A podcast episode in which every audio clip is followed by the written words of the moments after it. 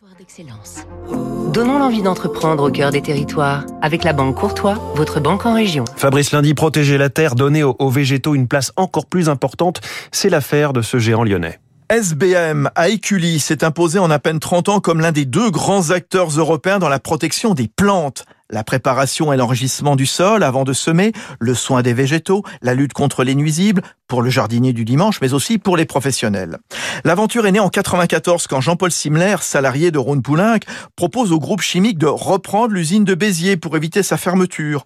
SBM ne cessera alors de grossir, porté par de nombreuses acquisitions, la plus importante étant Bayer Jardin en Europe et aux États-Unis, qui a vu naître SBM Life Science, sa principale filiale, mais aussi le célèbre Orbrun, ses terreaux à base d'algues et de fumée de cheval, ou la semeuse, des graines potagères et florales.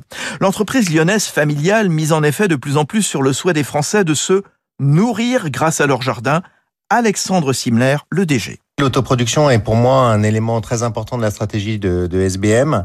Et lorsque vous faites de l'autoproduction, vous cherchez des produits naturels pour pouvoir mieux consommer et savoir exactement ce que vous mettez dans l'assiette. Euh, les gens euh, veulent protéger leur planète et lorsque vous avez un jardin, vous avez un petit morceau de planète et vous avez une responsabilité et on est là pour accompagner les jardiniers pour que cette responsabilité, elle soit bien évidemment respectueuse et durable. SBM, ce ne sont pas que des produits phytosanitaires grand public. Le lyonnais met aussi les bienfaits des végétaux au service de l'aromathérapie avec des huiles essentielles. C'était Territoire d'excellence sur